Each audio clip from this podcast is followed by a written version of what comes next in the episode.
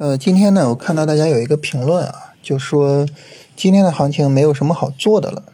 首先呢，就这个结论没什么问题啊。今天这个行情呢，确实是不是太好处理啊。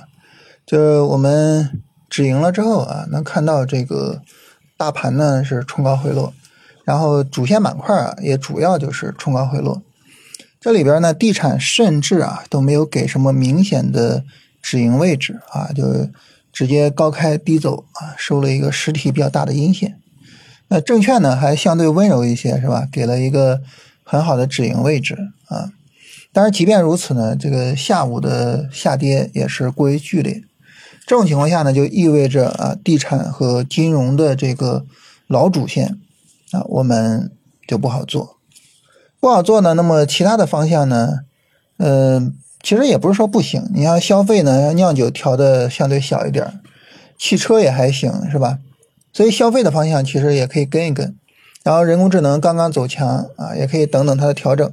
但总体来说啊，你比如说你说我今天我要进场啊，我要大干猛干，那这个条件确实是不太具备啊。在行情刚刚热炒过之后，然后马上就大干猛干，这个可能也有点问题。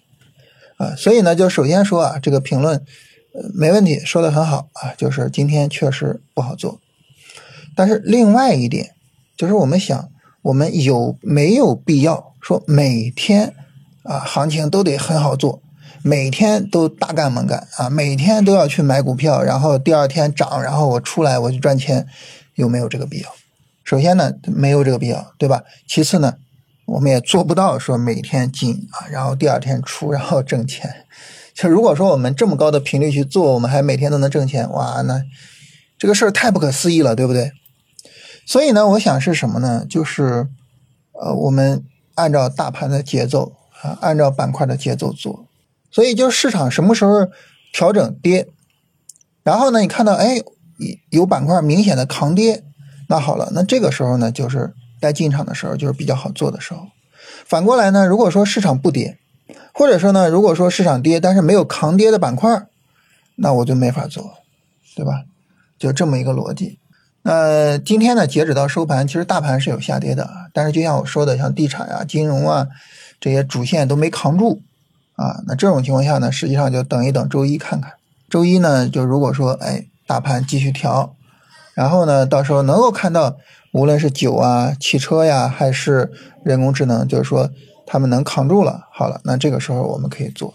但如果说到时候他们就扛不住也好，或者怎么样也好，就哎该休息也就休息，是吧？所以呢，就是很重要的一点，就是对于交易来说，赚钱的日子很重要啊，那么休息的日子呢也很重要，不是说每天都要做，也不是说每天都能做，更不是说每天都能赚钱。